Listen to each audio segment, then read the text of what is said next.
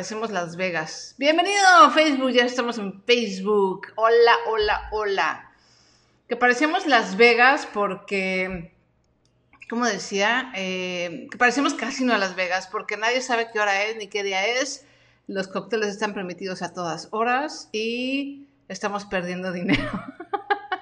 Me pareció un meme bastante divertido y, y exacto. Vámonos a darle la bienvenida. Ahí va, con un tamalito de lote de desayuno. ¡Ay, qué rico! Hola, Paulina, bienvenida. Haz tus podcasts con un behind the scene. De hecho, eh, la idea es que el podcast que acabo de lanzar con esto que se llama Freelanciología, eh, que ya lo encuentran en Spotify y en Apple Podcast. Ahorita son los audios de este reto, pero después ya va a ser un podcast dedicado. Eh, lo voy a grabar así igual en vivo va a ser grabado completamente en vivo desde YouTube, desde Facebook y desde Instagram. Vámonos a Instagram. Tengo poca pila, no me di cuenta que tenía poca pila en el celular. Esperemos que nos alcance la hora para transmitir en vivo. Pongamos changuitos y que tanto el internet nos ayude como Instagram, ya estamos en Instagram. Hola, bienvenidos a todos. Hola, buen día, Joe, desde Facebook. Algo así para quitar. Buenos días a gente de Instagram, bienvenidos. Ya saben, por favor, lo único que les pido es compartir esto, darle like, em, darle share y que más personas sepan que estamos en vivo. Y el día de hoy, que es 29 de marzo del 2020, el día 14 del día del reto freelance vamos a dedicarlo completa y absolutamente a sus preguntas. Una hora dedicada a ustedes. ¿Ok? Eh, Real desde Los Cabos, desde Monterrey. Hola a todos. Hola Gaby. Paulina. Hola Paulina. Gaby en Instagram. Y Tere, mi querida Tere, Bolaños desde Facebook. Muchísimas gracias. Oiga, antes de empezar, quiero mostrarles mi playera, que me encanta. Fíjense qué chulada. No voy a hablar porque el micrófono se mueve, pero miren. Qué bonito. Qué chulada. Como dicen en el norte, una chulada de playera. Para las personas que no tienen idea de quién soy, yo soy Sonia Sánchez Square, soy autora de tres libros en Editorial Planeta uno de ellos es Apuntes de una abeja freelancera, que habla de finanzas para freelance. Es un tema que vamos a tocar por ahí del día 18, por ahí, del reto freelance. Y em, soy fundadora de blogilana.com. De hecho, ahí me encuentran, ese es el hub, ese es mi lugar de aterrizaje, mi, mi madriguera, blogylana.com, que es uno de los sitios pioneros de finanzas personales en español. Tiene ya, este año cumplió este año cumple 13 años, en 2020 cumplo 13 años. Ay, en la torre. Ya pasó agua bajo el puente. y llevo más de 15 años siendo freelance y siendo emprendedor. Muchísimas gracias por estar aquí. Dalí, Dalí Lara. Hola. Y ahora sí, vámonos con sus preguntas, sobre todo las personas. Hola Mari, ¿cómo estás?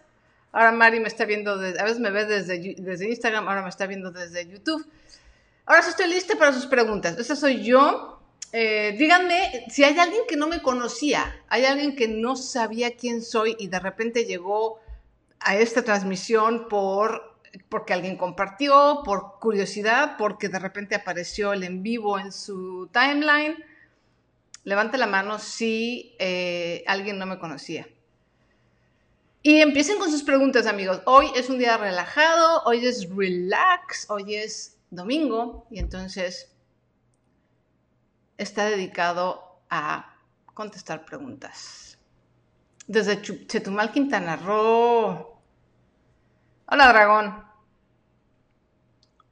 ¿Nadie? Ya todos me conocían, ya saben quién soy. me van a hacer sentir como que el mundo me conoce, lo cual no es verdad.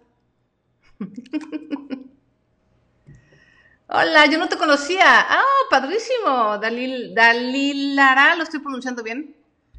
Muchísimo gusto. Qué bueno que estás aquí. Bienvenida. Good Anna me pregunta, ¿qué piensas si recomiendas marketing de afiliados? Eso lo vimos con detalle el día de ayer. Con mucho gusto te contesto ahorita, pero no dejes de echarle un ojo al día 13, porque ahí hablamos a fondo de estrategias de marketing y una de las que hablamos fue de marketing de afiliados. Eh, saludos hasta Colombia, precioso Colombia. Um, el marketing de afiliados es muy bueno. Básicamente el marketing de afiliados consiste en recomendación, es decir, yo eh, emprendedor o yo que tengo un producto o yo freelance ofrezco eh, afiliación, es decir, que la persona que esté interesada en vender mi producto lo venda a cambio de, una, eh, de un porcentaje de comisión. Y si no vendo nada, pues el producto no está obligado a darme nada. Básicamente eso es el marketing de afiliación. Es muy bueno siempre y cuando nada más recomiendes cosas que conoces y que realmente recomiendes. O sea, no se metan el marketing de afiliados nada más por la lana. Se los, de verdad, se los digo con mucho corazón porque su reputación está de por medio y hay mucha gente afuera que hace productos y que tiene servicios que no son tan buenos. Entonces, es bueno el marketing de afiliados siempre y cuando realmente recomiendes algo en lo que confías. Jimena Echeverry me pregunta, ¿es bueno ayudar a los familiares que nunca cuidaron su dinero y ahora están en aprietos? Ay, es una gran pregunta. Sí y no sí hay que ayudar, pero no de la forma que normalmente ese familiar nos pide ayuda. ¿Cuál es la ayuda que nos piden? Dame dinero. Y se pueden convertir en un barril sin fondo. Y lo peor es que se pueden convertir en un alcohólico. Es decir, un alcohólico cuando tiene esta adicción y no está en la parte más baja de su adicción, lo que te pide no es ayuda para salir de la adicción, lo que te pide es un alcohol, es un, es un trago. Y si tú le das un trago a un alcohólico, en lugar de estarlo ayudando, lo perjudicas. Eso es muchas veces lo que pasa con las parientes o los amigos o la gente cercana que no maneja bien el dinero y, eh, híjole, se pausó en Instagram, ahí estamos de regreso. Eso pasa con la gente que no maneja bien el dinero y que quiere que le resuelvas el problema de dinero con más dinero en lugar de realmente querer arreglar el problema de fondo y de raíz, que es empezar a, educarse financieramente. Entonces, ¿cuál es mi recomendación ahí? Es ok, ahorita que hay una contingencia, ¿cómo no? Te ayudo económicamente con lo que yo pueda sin ponerme yo en riesgo. Eso es muy importante. Cuando ayuden a alguien, no se pongan ustedes en riesgo. Entonces, a lo mejor eso significa 500 pesos y no más. O significa 100 pesos y no más. Punto número uno. Y punto número dos, enséñenles un libro de finanzas personales, enséñenles blogilana.com, enséñenles estos slides, denles recursos. Decir, oye, mira, si tienes broncas económicas, este sitio, esta persona, este libro te van a ayudar. No tienen que ser nada más los míos, pueden ser los de cualquier otro colega. Muéstrenles el camino. Esa es la verdadera ayuda. Si la otra persona lo toma o no, ya no es responsabilidad tuya. ¿No? Si tu pariente, tu familia no quiere educarse financieramente y no quiere realmente mejorar su relación y su situación económica, es asunto de esa persona. ¿Ok? Uno llega hasta donde uno puede llegar. Esa es mi recomendación. Claudia dice, claro que te conozco desde hace como cuatro años y obvio uso mi registro de gastos de Blogilana de Evergreen desde 2017. Ah, muchísimas gracias Claudia. Para toda la gente que no sabe, yo regalo una plantilla en Excel, que por cierto yo creo que este año la voy a, le voy a dar un makeover, la voy a mejorar. Eh, ahora que acabe todo este lío y que tengo un poquito de tiempo. Pero regalo una plantilla de Excel para registrar tus gastos en blogilana.com, blog lana.com, diagonal, suscríbete.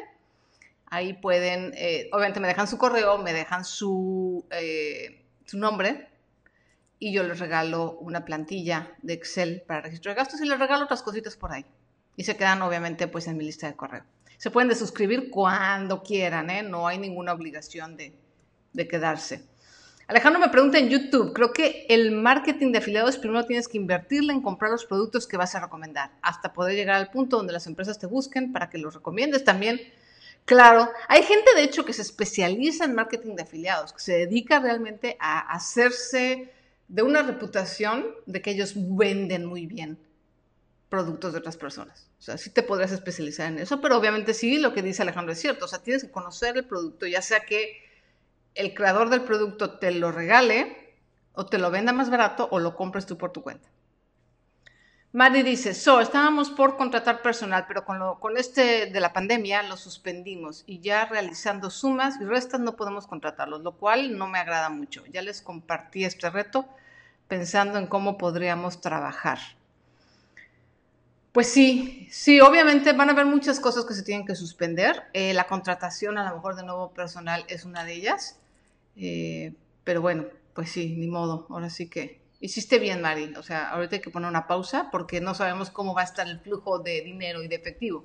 Entonces, contratar gente nueva si no tienes, si no sabes cómo van a estar los clientes y las ventas, es complicado. Mai en Instagram me pregunta, ¿qué recomienda más? ¿Ahorrar en un fondo de inversión bancario o una empresa de ahorro como GNP? Mai, GNP no es una empresa de ahorro. GNP es una compañía de seguros. Se llama Grupo Nacional Provincial. En cuestiones financieras y en general, yo les recomiendo que literalmente zapatero tus zapatos. Es decir, contraten un producto financiero de una empresa financiera. Contraten un producto de seguros con una aseguradora. ¿Eso qué significa? Que cuando te hablan de tu banco a decirte, oiga, le ofrezco un seguro de... No, no, gracias. Usted es un banco, no es una aseguradora. ¿Ok? Y cuando te ofrezcan productos de inversión de aseguradoras, en general, no son malos, pero son caros. Entonces yo prefiero contratar un fondo de inversión directo con una operadora de fondos que hacerlo a través de la aseguradora. Entonces, si van a contratar seguros, busquen aseguradoras. Si van a contratar fondos de inversión, busquen operadoras de fondos. Esa es mi recomendación. Ah, creo que ya se acabaron las preguntas. Hola, soy. Son preguntas de las 14 sesiones previas. Juan Arturo, eh, bueno, idealmente sí, pero puede ser en general de marketing, en general de freelance, en general de finanzas, en general de tu negocio. O sea, esta sesión es un poco más abierta, porque yo sé que hay personas que no han visto los 13 eh, entrenamientos anteriores, entonces, de lo que necesites en relación a tu negocio, a freelance, a marketing y a finanzas. Digamos que ese es el tema. déjenme ver acá en Instagram porque pasan las preguntas y no avanza. Tengo que hacer scroll a mano. Daniel me dice, hola Daniel, no, Daniela. Perdón, Daniela. Llevan dos veces que veo Daniel, Daniela. Hola, solo quiero ofrecer contenido de tecnología a personas de edad avanzada, pero mucha incertidumbre porque cómo hago llegar a esas personas si no suelen usar la tecnología. dos caminos, Daniela. Uno, eh, aprovechar a Hay personas de edad avanzada que sí manejan la, la, tecnología. Entonces, uno de los caminos es usar a esas personas mayores que se usan la tecnología como influencers. ¿no? Para que ellos influencien a sus amigos, compañeros, colegas, familiares de edad avanzada. Esa puede ser una opción. Y otra opción es a través de medios no digitales o medios digitales que se ven forzados a utilizar. Uno de los medios que todo mundo, casi todo mundo usa, es el correo. O sea, ahí sí, mi mamá, por ejemplo, que le choca, mi mamá le encanta Facebook, pero en general no le gusta no le gusta el tema tecnológico en general, o sea, como que mm, lo usa, pero, pero el correo lo usa desde hace mucho tiempo. Entonces, una forma de llegar es a través del correo. Obviamente otra forma de llegar es a través de medios no digitales, ¿no? O sea, puede ser medios tradicionales como eh, desde volanteo, eh, ahorita no se me ocurre que otro anuncio porque no sé, eh, vaya, dónde, tienes que buscar dónde están las personas mayores en qué lugares no digitales pasan su tiempo, ¿no? A lo mejor en cierto tipo de tiendas, en no sé qué lugares frecuenten. Eso es parte de tu investigación. Entonces puedes llegar a través de personas de edad avanzada que sí usan la tecnología, puedes llegar a través del correo y a través de lugares no digitales. Y ya, creo que son las únicas preguntas. No, dice Ori Bruno, ¿cómo haces tu marketing de participación? Me parece difícil posicionarme como experta cuando hay muchos expertos en mi nicho o industria, y más si yo soy nueva en el nicho. Pues mira, sí es un poco difícil en el sentido de que cada vez hay más competencia y cada vez hay eh, el medio digital, el mundo digital está más lleno de personas que hacen lo mismo que nosotros. Pero aún así te puedes posicionar eh, simplemente, mira, yo creo que una de las cosas que son claves es que tu tema realmente te encante y que puedas hablar de él aunque nadie te escuche. La verdad es que así fue como yo logré hacer lo que hacía. Yo hace 13 años nadie me escuchaba, nadie me leía, nadie sabía ni siquiera que era un blog cuando yo empecé con mi sitio. Pero pues me encantaba hablar del tema, aunque nadie me contestara, aunque nadie me pelara. Entonces eso me ayudó mucho. Eso, o sea, sí tiene que haber un gusto y no nada más enfocarte en, en el resultado. Esa es parte número uno. Parte número dos, no te desanimes por eso, porque aunque hay 250 mil millones, no sé cuánta es la estadística, pero imagínense cuánta cantidad de gastroenterólogos y de dentistas como nuestro dentista imaginario hay en el mundo. No más en el mundo, en nuestra zona. ¿Cuántos dentistas no hay? Un chorro. ¿Cuántos maestros de yoga? Un montón. Y sin embargo, hay mercado para todos. ¿Correcto? O sea, nadie va a llegar a decir, no, ya no voy a estudiar medicina porque hay demasiados doctores. Será, no tiene sentido, ¿cierto? Es difícil porque sí a veces tanta competencia nos mete inseguridad. Es normal. A, mí también me llega a pasar. O sea, de repente yo veo en Instagram sobre todo y digo, bueno, ya todo el mundo es experto en finanzas. O sea, hay 250 mil millones de personas hablando de finanzas personales. ¿Qué pasó? Y sí, dices en la torre. Pero bueno, finalmente uno sigue siendo uno. Lo que tú tienes que aportar es lo que tú tienes que aportar. No hay nada nuevo bajo el sol, pero cada persona hace su negocio a su estilo y tiene lo propio que aportar. ¿Ok? Como dice Sab ahorita, el sol sale para todos. Lo importante es que tú defines, por eso es tan importante lo del nicho y lo de definir qué problema vas a resolver tú, ¿no? De hecho, en, dentro de los médicos hay especialización y dentro de las especializaciones hay todavía como subespecializaciones. Entonces, eso te va a ayudar mientras más concreto sea tu nicho, más cortito sea tu nicho y mientras más definido sea el problema que resuelves, te va a ir mejor, aunque hayan millones de personas que tienen mucho más años que tú. De hecho, yo, por ejemplo, te, voy a dar mi ejemplo. Yo llevo 13 años hablando de finanzas personales y hay dos, tres personas que salieron hace, yo creo que unos como 5 años o menos, y ya me rebasaron. Me rebasaron en número de, seguidores, eh, algunos de ellos ya están verificados por las redes sociales. Claro, yo no he hecho el trámite de verificarme, pero igual y me trago el trámite y no me verifican, no lo sé. O sea, son personas que llegaron después que yo y me rebasaron en, número de seguidores y en, y en verificación. A lo mejor yo tengo más libros publicados que ellos, pero... Y aún así yo vivo bien, o sea, ellos son a lo mejor más famosos y además están más chamacos pero eso no me quita a mí, eh, mi público, la gente que ayudo, eh, mi ingreso, etcétera, ¿no? Se pasmó el chat.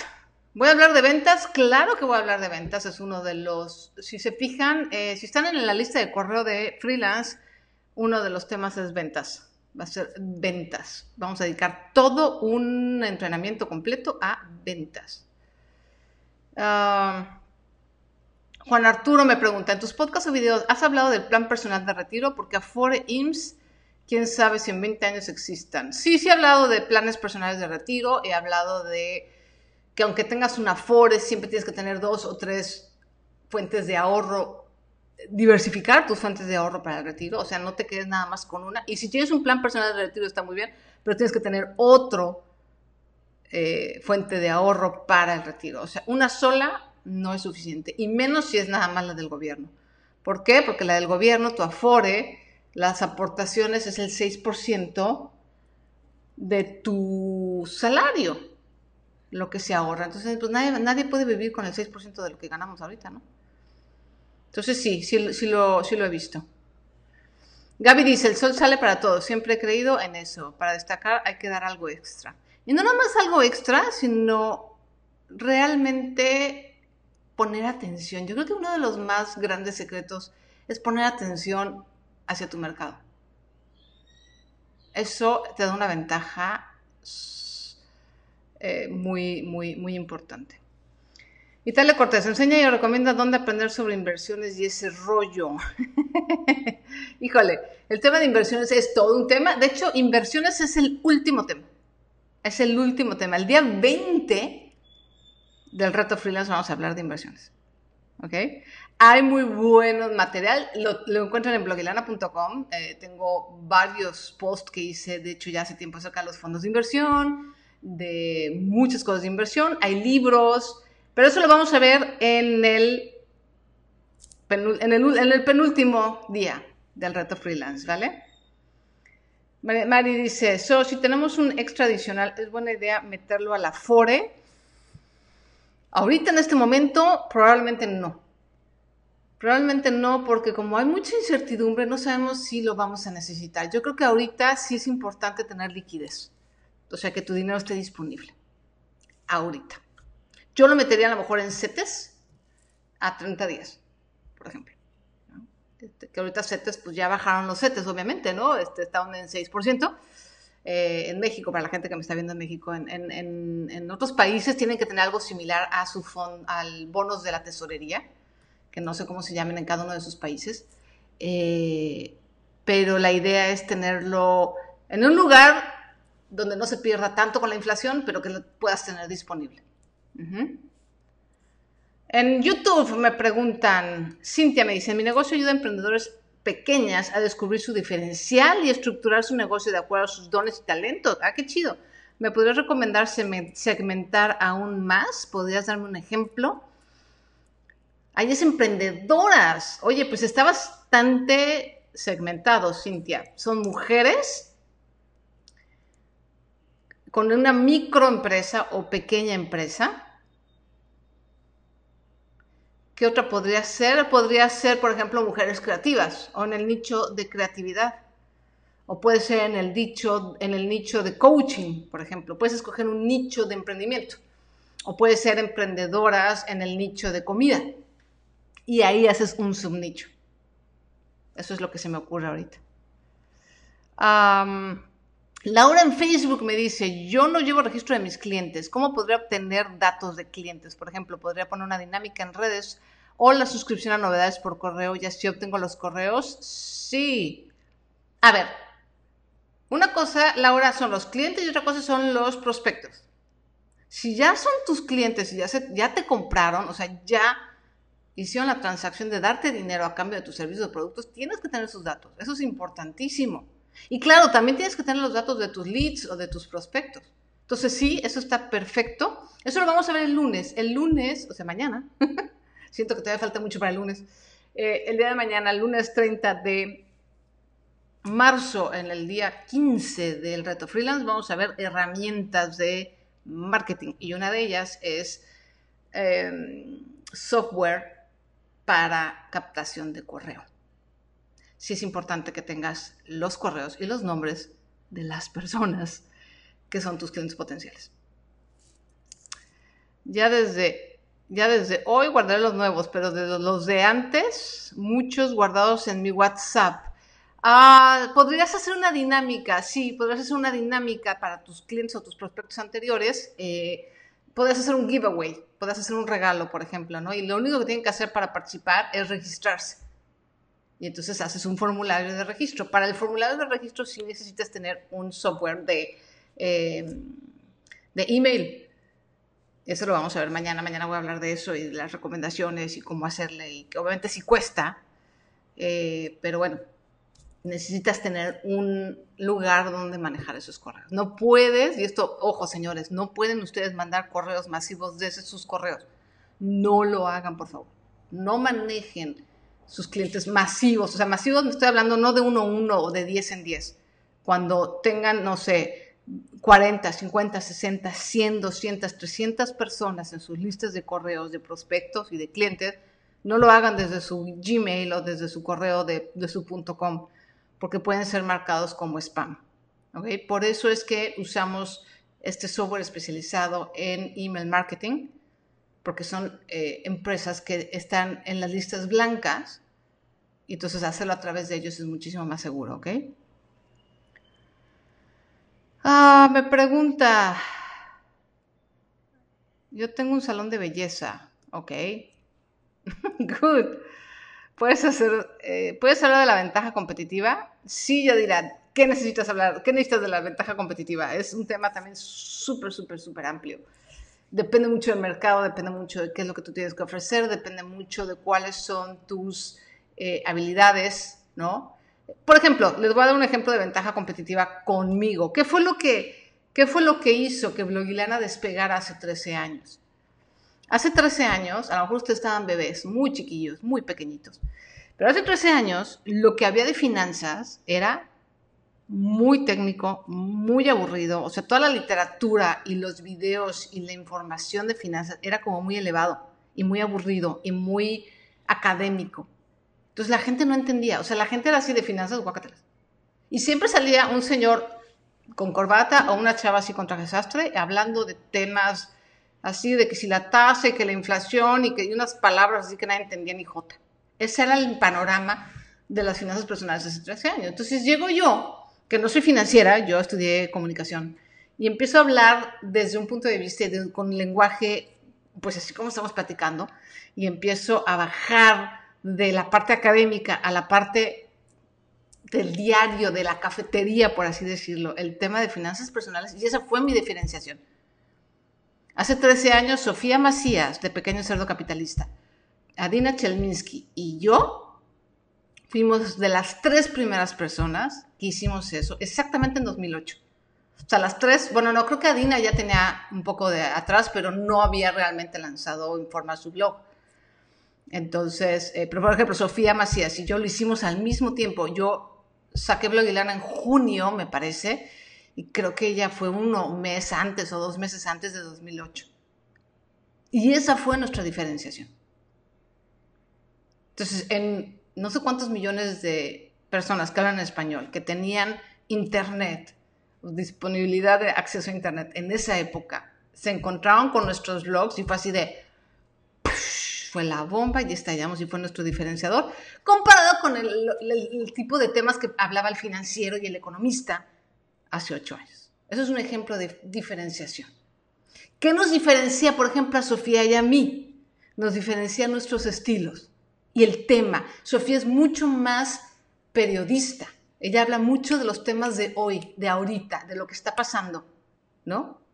Mis temas son mucho más, en ese sentido, un poco más evergreen y muy más enfocados en las emociones y en la parte eh, más como de la estructura humana, digamos, de nuestro comportamiento, por así decirlo. ¿no? Estos son dos maneras de, afrontar, a pesar de que tenemos un lenguaje amigable las dos, esas cosas nos diferencian. Y bueno, obviamente el carácter. Habrá gente que yo le caigo gordísima y digan, esta vieja no me cae bien. Y hay gente que no le cae bien Sofía. Bueno, también eso es un diferenciador.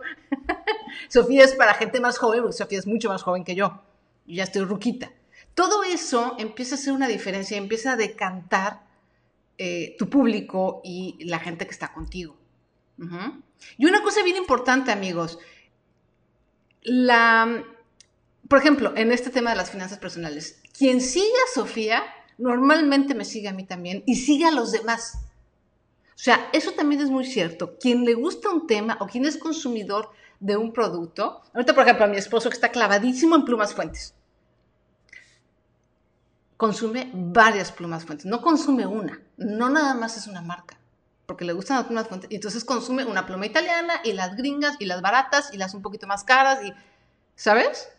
Entonces muchas veces tus clientes te eligen a ti porque tú tienes un diferenciador, pero también le está comprando a tu colega o a tu competencia porque también quiere el diferenciador de la otra persona, o de la otra empresa, o del otro freelance. Eso también es importante acordarnos. ¿vale? No sé si quedó clara la pregunta. Yadira, espero que te haya quedado claro. Laura me dice, no tengo clientes que me han comprado. Perfecto, Laura, todos son prospectos, entonces todos son promesa de clientes. Hay que usar un software que se llama eh, CMR, Customer, Management, Customer Management Relationship, que es un lugar a través del cual vamos a ver qué tipo de relación tenemos con estos prospectos y eso te va a ayudar a que esos prospectos se conviertan en clientes. Mañana vamos a hablar de eso. Linda Rosales dice, hola Sonia, soy Marisol. Ok, tiene el nombre de Linda Rosales, pero se llama Marisol. ¿Cómo estás Marisol? En, YouTube. Tengo clientes corporativos, pero quiero atenderlos mejor. ¿Cómo me sugieres encontrar sus dolores? Los que ya son tus clientes, entrevístalos entrevístalos, o sea, pregúntales. Eso lo hablamos un poquito en el nicho de mercado, ve el, no me acuerdo hace cuántos entrenamientos, pero hablamos del nicho de mercado. De hecho, hay 10 preguntas para el nicho de mercado y hay un especial de cómo encontrar el dolor de tu cliente, que no me acuerdo qué número de entrenamiento es. Te sugiero que le eches eh, un ojillo, porque ahí hablo como muy, muy con mucho detalle de cómo encontrar el dolor y cómo escoger el dolor, porque generalmente tu cliente tiene varios dolores. Entonces, ¿cuál es el, el dolor que tú vas a escoger para resolverlo? Juan Arturo me pregunta en Facebook. ¿Puedes explicar por qué las afueras nos van a quitar dinero por la devaluación del dólar a 25? Porque mi inversión de la Afore perdí dinero cuando se canceló el aeropuerto de Texcoco. Ok, ¿cómo funciona? Esto también lo vamos a hablar a detalle un poquito más en la transmisión de inversiones. ¿Cómo funciona el tema? No es que la Afore te quite, simplemente que tu dinero en Afore o en un fondo de inversión está invertido en ciertas, eh, digamos, productos financieros, ¿no? Imagínate que el producto financiero en general, un Afore o un fondo de inversión es una canasta. Y dentro de esa canasta hay papelitos que tienen diferentes valores. Entonces, las Afores tenían invertido tu dinero en el aeropuerto de Texcoco. ¿Por qué? Porque era un, proyecto de infraestructura gubernamental que iba a dejar muy buenos rendimientos y a ti como, como asegurado eh, te, te, convenía. Pero ¿qué sucede? Llega el nuevo presidente, cancela Texcoco y obviamente esos papelitos que estaban dentro de tu canasta que decían Texcoco bajaron de valor porque ya no se va a hacer la obra. ¿Ok? Entonces, no fue pérdida porque no has sacado tu dinero. Acuérdense que cuando en una inversión baja el valor de, tu dinero en esa inversión, se llama minusvalía. Entonces, las Afores tuvieron una fuerte minusvalía cuando se canceló Texcoco, porque las Afores habían invertido en esa mega obra. Los que no saben, Texcoco es, eh, eh, iba a ser un aeropuerto importante en la Ciudad de México. Bueno, alrededor de la Ciudad de México, en Texcoco. Eh, y nuestro presidente de ahora lo, lo, canceló, ¿no? Así por sus pistolas dijo, no, pues no se hace. Y obviamente eso trajo una serie de eh, repercusiones económicas negativas. Pero espero haber explicado esto de las canastitas. Esto lo vamos a ver más a fondo el día de las inversiones. Espero que haya quedado claro. Tere me pregunta, ¿qué recomiendas para el mailing? Si, te operan, si te lo operan, ¿no corres el riesgo de abrir tu base y podrían poner en riesgo la confidencialidad? No. El único que puede poner en riesgo la confidencialidad de las personas eh, que se meten a tu lista de correo eres tú. A ellos no les conviene. Un operador serio de listas de correo nunca va a vender tu, lista de correo. Eso lo hacen las personas. Sofía y tú, muy buenas en su área. Muchas gracias. ¿Cuál es el proceso para publicarlo en un libro? Plataformas como Amazon, Google Play y cómo poner precio. Híjole, Sofía, ese es todo un tema. Podríamos hacer todo un entrenamiento nada más de publicar. Y miren que yo no me he metido en publicación, en autopublicación. ¿Podrías hacer más podcast? Como no, con mucho gusto, Daniel. Ahorita estoy haciendo freelanceología y acaba de salir el episodio más reciente de Lana y Podcast, que es cómo hacer tu presupuesto de supervivencia. En Facebook, Mónica dice, hola, soy joyera, tengo tienda en Etsy, pero ando lenta con las redes sociales. Ahora, en cuarentena, pensaba encuestar a mis clientes para definir mi nicho e invitarlos a mi Face para escribir mis historias y contenido de cómo utilizar la joyería, dependiendo de tu corte de pelo, muy buena idea. Medidas collares de anillos. ¿Crees que el Face es una buena opción? Si vivo en España y mis ventas frecuentes son en, en Estados Unidos, mi querida Mónica, solamente hay una manera de averiguar empieza. No sabemos cuál es la red, al principio no sabemos cuál es la red social donde está más nuestro nicho de mercado, hasta que empezamos a probar y empezamos a ver los resultados y las métricas. Entonces, yo te, yo te aconsejaría que empezaras con Facebook e Instagram al mismo tiempo. Ahorita Instagram tiene una gran, gran fuerza. Entonces, además están unidas, son Instagram es de Facebook. Entonces, yo te sugeriría que usaras esas dos primero y empezaras ahora sí que a a sondear. Eh, Mirna dice, apenas viendo, ok. Muy bien, ¿alguna otra pregunta? Déjenme ver si se me fueron algunas preguntas. A ver, eh, Gabriel en Instagram me dice, ¿cómo se puede distribuir, cómo se suele distribuir las acciones cuando un socio pone el dinero y otro el conocimiento y el trabajo? Hace poquito lo pregunta, lo platiqué yo en uno de los entrenamientos. Generalmente les dije que no les recomiendo esa situación. O sea, si al, eh, uno pensaría, la lógica nos dice que el trabajo vale lo mismo que el dinero, ¿cierto? Pero a la hora de una sociedad no funciona así. Quien pone el dinero es el dueño del negocio. Y con la mano en la cintura le puede decir al que trabaja, bye, y se hace completamente dispensable. Entonces, mi recomendación, Gabriel, es que no distribuyas las acciones así. Don't do it. Hasta lo dije, hay una empresa que se formó, que yo vi cómo nació y cómo se fue al caño con ese tipo de acuerdos. No funciona. Don't do it. Hola Jorge, ¿cómo estás? Dice que me consta. No sé qué le consta, pero qué bueno que te consta. Supongo que eso de las empresas. Hola Mario, saludos. Por eso es importante las colaboraciones. Yo tengo un libro pequeño, yo tengo el libro pequeño Cerdo Capitalista y el Día de una Oveja Financiera. Ah, que le consta que quien consume una cosa consume otra.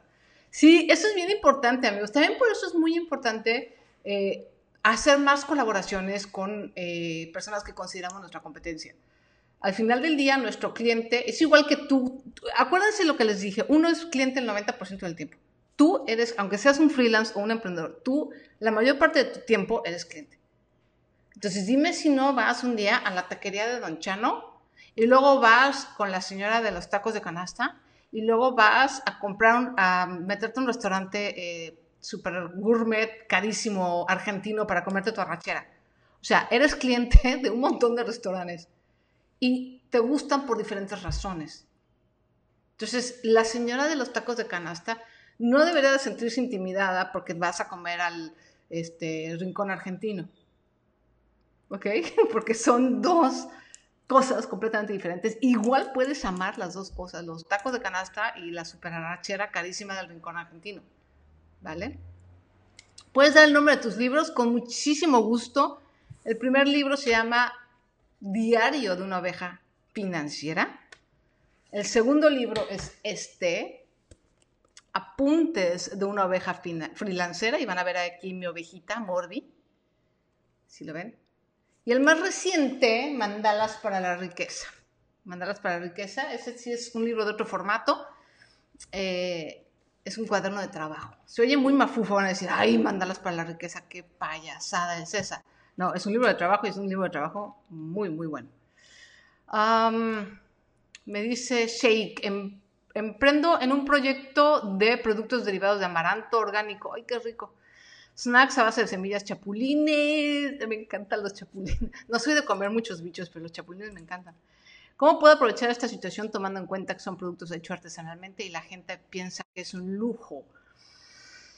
Híjole, pues estando disponible, yo creo que hoy, ahorita en este tipo de situación como la pandemia que estamos viviendo, las empresas, y sobre todo de comida, que estén disponibles y que puedan encontrar una manera de distribuir y de llegar a sus clientes eh, para tener una súper ventaja. Entonces, eh, y si la gente piensa que es un lujo, mira, marketealo de esa manera marketealo de, ok, sí, el amaranto es un... Obviamente el amaranto tiene muchísimas propiedades eh, nutritivas, igual que los chapulines. Entonces hay que agarrarse de las propiedades nutritivas, del sabor, un poco a lo mejor de la tradición también mexicana, y encontrar un punto medio entre la gente que lo considera muy lujo y entonces dice, no, no lo puedo pagar, y la gente que dice, pues sí es un lujo, pero lo valgo. Y yo creo que ahorita es la disponibilidad. Amigos, si ahorita pueden ustedes ponerse disponibles, como yo me estoy poniendo disponibles para todos en este momento, aunque ahorita yo no estoy cobrando nada, les va a servir muchísimo en sus negocios. Y la gente se va a acordar además. Entonces, encuentra la manera, Shake, de, de hacer, llegar tus productos a, a más personas. Me preguntan en Instagram, hola Sonia, hago diseños eléctricos, la construcción está parada, ¿cómo consigo clientes potenciales? Y me dicen el perfil, si me dicen que el perfil no está en Instagram, Facebook ni en YouTube, que no venían mis anuncios. Entonces, ¿dónde están tus clientes? Eso es tu trabajo ahorita. Ahorita que estamos parados, hace poquito leí una frase que me encantó. Cuando el pescador, no es mía obviamente, pero no sé de quién es, no me acuerdo quién la dijo Pero cuando el pescador no puede salir a pescar, prepara sus redes. ¿Ok? Eso es lo que nos toca a nosotros como negociantes, como freelance, como emprendedores. Entonces, ¿qué hacer ahorita? JJHA27 es averiguar dónde diablos están mis clientes, dónde diablos está la gente que necesita mis servicios. Es momento de ponernos a investigar, es momento de lo que decía yo, de preparar el hacha, ¿no? Como decía el libro de las siete hábitos de la gente altamente eficiente. Si ahorita no podemos salir a cortar el árbol, hay que afilar el hacha. Hay que ver dónde está nuestro mercado. Vean, de verdad de corazón, vean los 13 entrenamientos que llevamos hasta ahora, porque para eso son, para ayudarte a encontrar tu nicho, para ayudarte a encontrar tu, cliente, para ayudarte a elegir una estrategia de marketing. Es momento de averiguar eso. Eh, en YouTube, Ella, Ella Hell me pregunta, eh, hola, trabajo en diseño gráfico y diseño web. ¿Cuál puede ser mi cualidad o diferenciador para que me elijan en lugar de una agencia grande? Una de las cosas que tienen los freelancers en, en nuestro favor, a contrario a una agencia grande, es la velocidad de respuesta, por ejemplo. O sea, tú tienes una capacidad de responder y de cambiar y de cotizar y de recotizar y de hacer cambios mucho más rápido que cualquier agencia grande, punto número uno. Punto número dos, puedes ser muchísimo más enfocada y tener un servicio mucho más eh, boutique, un mejor servicio a cliente, por ejemplo. Eh, otra cosa es que puedes a lo mejor llegar a, de una forma mucho más profunda a las necesidades de tu cliente de lo que puede llegar a una agencia. Todas esas cosas son parte de un diferenciador. Daniela en YouTube, digo, perdón, en Facebook me pregunta, hola Sonia, hago mantención o manutención de jardines y con esto de la cuarentena no puedo trabajar. Quiero comenzar con el tema de Internet, pero me abruma tanta información tecnológica. ¿Por dónde empezar? Hacer videos, hacer un blog, tener una página web, embudo de ventas. El embudo es hasta el final. Ahorita no te compliques con embudo de ventas. Necesitas, de hecho, la parte de arriba del embudo, que es lo primero, o video o blog. Eh, dos cosas ahí, Daniela. ¿Con qué te sientes tú a gusto? Yo, ¿por qué empecé con podcast? Porque yo me siento muy a gusto con el micrófono y no me encanta la cámara. Entonces, yo empecé con podcast por eso. Punto número uno. Punto número dos, ¿cómo puedes ayudar más a tus clientes? Entonces, a lo mejor, por ejemplo, en el caso de los jardines, podrías ayudarle ahorita a la gente a cómo hacer un pequeño jardín en medio metro cuadrado, 500 centímetros, 50 centímetros, no, sí, 50 500 milímetros o 50 centímetros de metro cuadrado, cómo hacer un jardín en tu departamento, en tu casa. Por ejemplo, a lo mejor ahorita la gente no lo va a poder hacer porque no puede salir a comprar la tierra y eso, pero esos videos les puede ayudar para la gente decir, oye, güey, cuando acabe la cuarentena, si voy a hacer mi jardincito aquí en mi departamento. O cómo hacer tu huerto, cómo hacer de los espacios pequeños un pequeño jardín. Y entonces a lo mejor dices, oye, ¿sabes qué? Lo tengo que hacer en video, pero no quiero salir yo. Perfecto. Grabas el video y pones las cosas y luego haces lo que se llama la voz en off. O sea, grabas la voz en el fondo sin que tengas que salir tú. Entonces tienes que pensar con qué medio te sientes cómodo y cuál es el medio que más le va a ayudar a tus clientes. Con base en eso vas a tomar la decisión de por dónde empezar. Esos corazones en Instagram, ya no hay corazones, amigos. ¿Qué pasó? Hay más corazoncitos en, en, Facebook. Voy a hacer competencias. Así voy a poner a competir Facebook con Instagram a ver de dónde salen más corazones. Shannon me pregunta, hola Sonia, yo llegué a ti porque primero toqué base con Sofía Macías. Después empecé a buscar más información, me topé y me quedé contigo. ¿Ven lo que les digo? Y fíjate que Sofía y yo estamos, o sea, no, es la, no hay una diferencia muy grande realmente, o sea, estamos, estamos en el mismo, eh, la misma categoría, hablando de, de, autos, por ejemplo, estamos dentro de la misma categoría. Eh, pero obviamente sí, o sea, todo mundo busca la misma información cuando estamos en un tema en particular. Entonces, realmente nuestra competencia se vuelve más bien también, se puede volver un buen anuncio o un mal anuncio. Y nosotros nos podemos volver un buen anuncio o un mal anuncio de los demás. Hay que tener siempre en cuenta de eso. Por eso siempre traten de nunca, nunca hablar mal de su competencia. Porque su competencia también es publicidad para ustedes. Heidi Cortés, para la diseñadora, la flexibilidad y el apapacho, la especialización. Exactamente. Eso es lo que te hace diferente de una agencia grande. Qué gran frase, me dice Mr. Shazan. Yo creo que sí se refiere a la de cuando el pescador no puede salir a pescar, prepara sus redes. Es una gran frase y eso es lo que nos toca ahorita. Linda dice, ¿y qué quieren que llegue directo a sus hogares sin tener que salir? ¿Cómo? no entendí. Juan Arturo, si tú pones el conocimiento, eres la perra de quien puso el dinero en la empresa. Frase matona de Sonia. pues es que así se dice en inglés. You are his bitch. Sin ánimo de ofender, ¿no?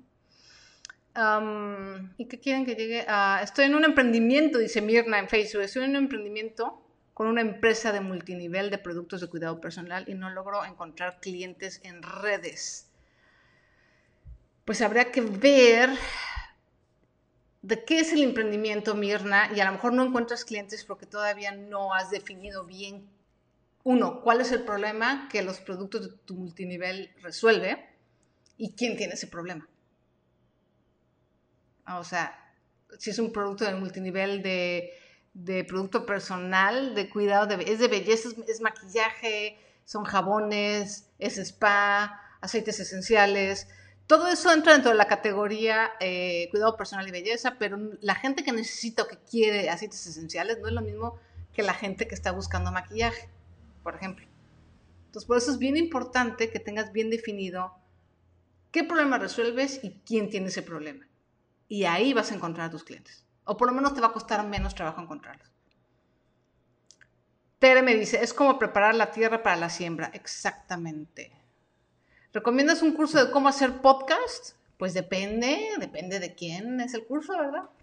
no, sí te puede ayudar, sí te puede ayudar. Yo me aventé así sin curso y sin nada y no funcionó tan mal, pero sí te puede ayudar un curso. Y, y cuando compren cursos, nada más sí fíjense bien de quién es la reputación, este, vean los testimonios, traten de ver que los testimonios no sean... Ahorita va ganando Facebook, ¿eh? Con los corazones. Eh, que los testimonios no sean falsos o que no sean comprados. Ahí donde ven hay un montón, en Amazon y lugares así, hay un montón de testimonios falsos, lo cual es terrible, pero bueno. Hola, los jardines es muy buena oportunidad de negocio. ¿Saben que si sobre todo los jardines, porque como hay muchas grandes ciudades que no tienen espacio, que alguien pueda hacer un jardín dentro de su departamento es, a mí me parece súper guau. Yo ahorita afortunadamente ya tengo un pequeño jardín, ya no vivo en departamento, pero cuando vivía en departamento en la Ciudad de México es algo que yo hubiera pagado por eso. Hubiera pagado por eso, porque a mí me encanta el verde y, y hubiera hecho a lo mejor un jardincito de suculentas o no sé. La verdad es que sí creo que es un buen, un buen negocio. Linda en YouTube me pregunta, eh, ¿Cómo recomiendas elaborar una carta de servicios? Me la piden mucho y tengo una, pero quiero hacerla mucho más atractiva y concisa para clientes corporativos y empresas. Híjole, Linda, pues tendría yo que saber de qué es tu negocio. O sea, para hacerte una recomendación súper específica, tendría que tener los específicos. Pero así general, básicamente, hazle saber a las personas es un poquito la técnica de agitar el dolor. Es decir, ¿cuál es el dolor principal que tus clientes tienen? Y es como meter un poquito de, unas tres gotitas de limón, o sea, recordarle ese dolor, decir, oye, ¿estás cansado de que no puedes dormir? Todas las noches tienes insomnio, entonces es como machacar sobre el dolor. ¿Estás harto de despertarte a las 3 de la mañana? Machacas el dolor y luego pones la solución, los beneficios de la solución y que tú eres la persona adecuada para esa solución. Digamos que esa es la, como la fórmula. Es una fórmula para carta de ventas, para carta de servicios, para este, página de ventas. Agitas el dolor, luego das la solución y luego le muestras por qué tú eres la persona correcta para esa solución. ¿Qué lugares recomiendas para buscar los clientes sus problemas? Eh, eso lo platiqué también en una de las, de las sesiones anteriores. Por eso es importante, de verdad, la gente que está llegando por primera vez, les pido, les pido de verdad que vean los trainings anteriores o que los escuchen en el podcast Freelanciología, porque sí, ahí abundo en ello, ¿no? Facebook es uno de los lugares, en Amazon, en, en, en, los, en el Facebook de tu competencia o de la gente que tiene un servicio parecido a tuyo y escucha, lee lo que dice la gente, lo que está necesitando.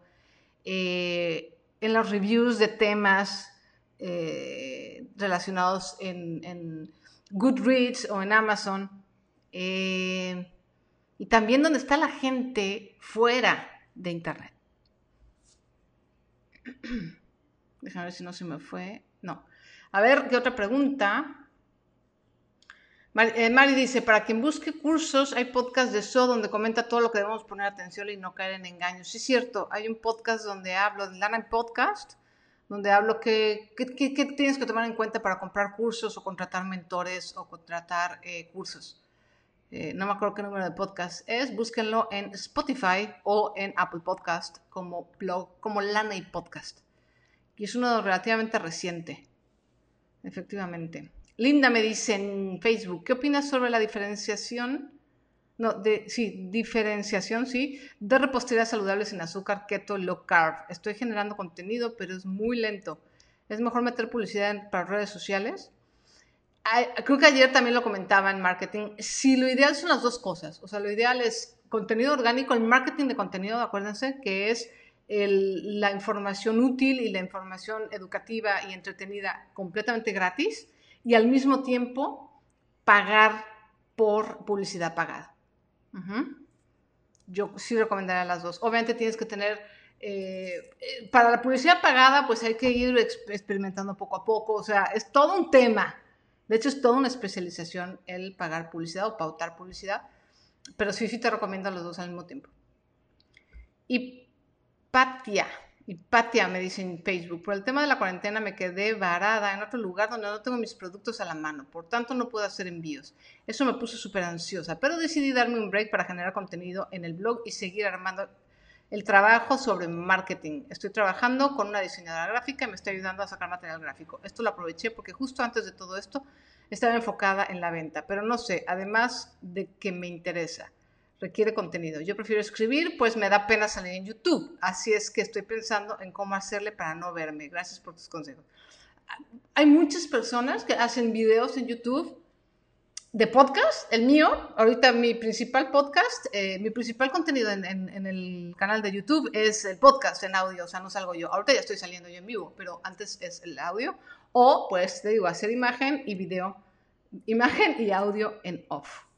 Hola, buenas tardes. Mi porcentaje de conversión es del 1%. Tengo muchísimas visitas a mi sitio. ¿Qué puedo hacer? ¿Qué puede ser que frene la compra? Yo exporto artesanías. Mi principal cliente es Estados Unidos. Ok, ¿qué es porcentaje de conversión? Eh, eso también es un eh, concepto de marketing. Es el porcentaje de las personas que se convierten en clientes, o sea, que hacen la transacción de pagarte dinero por tus productos o servicios. Eso se llama conversión el 1% no está tan mal. En general en la industria el porcentaje de conversión es del 1 al 3%. ¿eh? O sea, es triste, pero así es. De, del 1 al 3% del 100% de las personas que llegan a nuestro anuncio o que llegan a nuestra página de internet. Es el promedio en general. Si tienes arriba del 3%, eres un guamazo. Eres un super hitazo. Pero es muy difícil. Entonces, ¿qué puede ser lo que frene la compra? Tienes que averiguar, Sofía. Es, ahí sí no te puedo decir. Pueden ser mil factores. Puede ser el precio, puede ser la información, puede ser que la información no sea clara, puede ser que la gente no vea el beneficio de tu producto. Eso es una de las razones principales. Eso lo vamos a ver en las ventas. Si la gente no ve el beneficio de tu producto, difícilmente lo va a comprar. ¿Qué es lo que ganan ellos comprando, comprándote? El producto y comprándote a ti. Son dos cosas. O sea, ¿por qué te debo de comprar a ti y no al de enfrente? ¿No? ¿Por qué le debo comprar a la señora de los tacos al pastor y no al don Toño de los tacos de, canasta? ¿Por qué? Esa es parte de tu labor, que tienes que explicar. Eso lo vamos a ver un poquito más en las ventas. Pero pueden ser mil cosas. Entonces, tu labor ahorita es investigar, investigar, investigar, investigar. Lo dije hace poquito en uno de los entrenamientos. Eh, a veces a las personas que se acercaron con nosotros y no nos compraron, hay que hacer la pregunta. ¿Por qué no me compraste? No como para decir, a ver, ¿por qué? ¿Por qué no me compraste? No, sino, oye, me ayudaría a saber por qué no me compraste. tu feedback, tu retroalimentación me va a ayudar para dar un mejor servicio. Oye, ya se está, acabando la hora, ya, ya se está acabando la hora. Laura me dice, ¿me vas a dar más adelante información, algún ejemplo de cómo crear publicidad pagada en Facebook o Instagram? Facebook te da unas prediseñadas, pero he leído que no es muy bueno esto. No, Laura.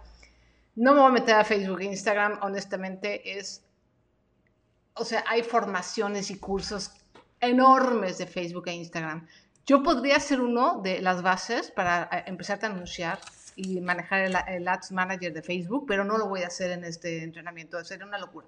No terminaríamos es muchísima información. Entonces, eh, yo les recomiendo a toda la gente que se quiera anunciar en Facebook, aquí les va la recomendación. Facebook tiene completamente gratis un curso de cómo anunciarte con ellos mismos. Y es un curso muy bueno y es completamente gratis. Lo tienen en inglés, no sé si lo tengan en español, pero seguro sí está en inglés. Se llama The Facebook Blueprint, me parece. Echen un ojo, échenselo. Es completamente gratis y está hecho por la mismísima fuente. Entonces les recomiendo el Facebook Blueprint para aprender a anunciarnos eh, en Facebook. Muchísimas gracias, Mari. Dice, tips para contratar cursos, programas y coaches. Es el podcast número 213 del ANI Podcast. Ahí están mis mejores tips para contratar cualquier curso, para la persona que me preguntó sobre el curso de podcast. Eh, Sofi me pregunta, ¿cómo investigo la razón? Es difícil conversar con personas que no compran porque no tengo sus datos. Si están llegando a tu sitio, tienes que tener una forma de captura de sus datos, Sofi. Es importante eso. Eso lo vamos a ver mañana las herramientas, pero sí hay que implementar una forma en que te contacten. O si los puedes ver en Facebook o es que no sé cuál es tu sistema, cómo es que llegan, cómo es que los atraes para que lleguen a tu página ¿Y qué es lo que pasa? ¿Cuál es el camino de, tu visitante dentro de tu página? ¿Qué pasa una vez que la gente llega a tu página? Ahí está la respuesta. Pero yo no lo sé. Así así tiene Facebook el curso en español, porque a ellos les conviene que la inversión se monetice y comprar más, por supuesto. Pero cuidado con Facebook, ¿eh? Híjole. Cuidado en el sentido de que una o te encanta y te metes y de veras pero es, difícil, es condenadamente difícil los anuncios de Facebook, no los quiero desanimar, pero sí tienen su chiste. Aquí dice poco a poco y con mucho cuidado con el presupuesto e ir aprendiendo y escalando poquito a poquito. Heidi Cortés me dice, muy padre esta iniciativa, su aplauso y gracias por, por, compartir tu tiempo y tu conocimiento. Muchísimas gracias. Espero que en unos meses, cuando saque eh, Freelanceología, el bootcamp y haga esto una mentoría personalizada, me compren. no, no es cierto. Bueno, sí es cierto que voy a sacar la mentoría y el curso, pero eh, si no me compran, no hay ningún problema. Eh, ok, ¿alguna pregunta que se me fue? ¿Cómo puedo hacer un curso de cero y generar reputación rápido? ¿Y cómo hago esa presencia en redes? JJHA27, no espero resultados rápidos. Eh, no, eso sí, de verdad, necesitamos paciencia y consistencia. La clave es paciencia y consistencia. Entonces, ¿cómo hacer un curso desde cero? Tengo, te voy a decir, eso acabo de dar un curso dentro de la consultoría. La consultoría es mi sitio de membresía que solo cuesta 10 dólares. Y te recomiendo, ahora ahí sí te recomiendo que te metas a la consultoría. Nada más por ese curso vale la pena los 10 dólares. Y de hecho lo dividí en dos partes porque es un curso, o sea, es un training grande. Se acabo de dar la primera parte y en abril voy a dar la segunda parte. Entonces ve a entrenamientofinanciero.com diagonal consultoría y ahí tengo un curso de cómo hacer cursos. Pero no, es, no, no esperen hacerlo rápido ni tener presencia en las redes rápido, ni tener una autoridad en las redes rápido, y menos ahora. Yo les voy a decir, antes de la pandemia había ya mucha saturación de marcas y todo en las redes. Bueno, ahora después de la pandemia todavía más, va a haber muchísima más competencia en las redes. No es necesariamente algo malo, pero sí nos habla de que tenemos que hacer nuestro trabajo bien. Todo lo que hemos visto del nicho, de afilar el hacha, de preparar las redes, lo tenemos que hacer bien y tenemos que tener paciencia y mucha consistencia. Consistencia es estar ahí, estar ahí, estar escribiendo aunque nadie te lea, hacer tu podcast aunque nadie lo descargue y continuar y continuar y continuar. ¿Ok? Visitaré, yo quiero, perfecto. ¿Deberías recursos, ¿Darías recursos de diferentes fuentes para recibir pagos? Sí, voy a hablar de ese tema, sí. No, no, no los voy a dar yo, pero bueno. Oigan, me tengo nada más, ya me está avisando Instagram que tengo un minuto 41 segundos para terminar. Entonces, em, ¿cada cuándo lo vas a hacer? Quiero empezar un negocio. ¿Qué cosa? El, eh, esto, este reto es cada de todos los días hasta el 5 de abril. O sea que todavía me tienen para el rato, completamente gratis. Eh, nada rápido, tienes que tener paciencia. Una última pregunta, amigos, una última pregunta. Déjenme ver si hay alguna otra pregunta. Gazapo me pregunta en YouTube, ¿cuándo un negocio empieza a tener más entradas, cómo recomiendas distribuirlas? Pues depende, depende de la cantidad, pero yo lo que recomiendo es siempre tener muy claros los gastos. Tienes que tener muy claros tus gastos de operación. Me voy despidiendo de Instagram porque Instagram nada más me queda un minuto. Eh, Face, Facebook Blueprint. ve en Facebook y busca Blueprint. Me despido de Instagram, no tarda en cortarse la transmisión. Y les sigo aquí en Facebook y en YouTube. Eh, muy importante que tengas muy claros tus gastos, porque tu prioridad siempre debe ser cubrir el, el, total de los gastos. En esos gastos, acuérdense que tiene que ir tu sueldo. Un sueldo que cubra tu presupuesto mínimo de supervivencia. Por eso vayan al podcast del ANI Podcast más reciente, 229, es el episodio, donde hablo de eh, tu presupuesto mínimo de supervivencia. Adiós, Instagram. Eh, y una vez que cubres esos gastos, tienes que guardar una muy buena parte para invertir. Vamos a suponer que tus gastos de tu negocio son 10 pesos. Cuando tu negocio llega a los 10 pesos, vamos a suponer que llega a 12 pesos. Entonces ya tienes los 10 pesos y los otros 12 los vas a dividir. Uno para invertir, un peso para invertir y otro peso es ya, digamos, tu revenue o tu eh, ¿cómo se llama esto? Tu ganancia, ¿vale? Esa ganancia yo te recomiendo que al principio también la guardes y hagas como una especie de fondo de emergencia para tu negocio. Entonces, uno es para reinvertir, ya sea vas a invertir en publicidad o vas a invertir en insumos o a lo mejor vas a invertir en empezar a contratar gente. Eso solamente tú lo sabes y solamente tú lo vas a determinar. Y conforme vaya subiendo esos ingresos, después de los gastos, vas dividiendo así. Inversión, revenue, fondo de emergencia. Inversión, ganancia, fondo de emergencia.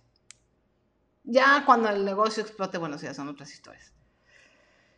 Chicos, muchísimas gracias. Ya, mira, ya, Laura, en muchísimas gracias, Laura. Eh, ya dejó el link en el video de Facebook del blueprint de Facebook. Eh, la guía, el curso que da Facebook de cómo eh, hacer publicidad en Facebook. Muchísimas gracias, les agradezco muchísimo. Yo soy Sonia Sánchez Square, me encuentras en blogilana.com, en Freelanceología como podcast y nos vemos el día de mañana, 30 de marzo, a platicar sobre herramientas de redes, herramientas de marketing. Ahí sí van a ser herramientas de marketing digital. O sea, sí va a ser 100% herramientas de marketing digital. Muchísimas gracias. Me despido primero de YouTube, que fueron los primeros con los que me conecté. Muchas gracias por sus corazones, muchas gracias por eh, sus comentarios y compartir. Nos vemos mañana. Y también me despido ahora de Facebook. Muchísimas gracias. Les mando un abrazo y nos vemos mañana.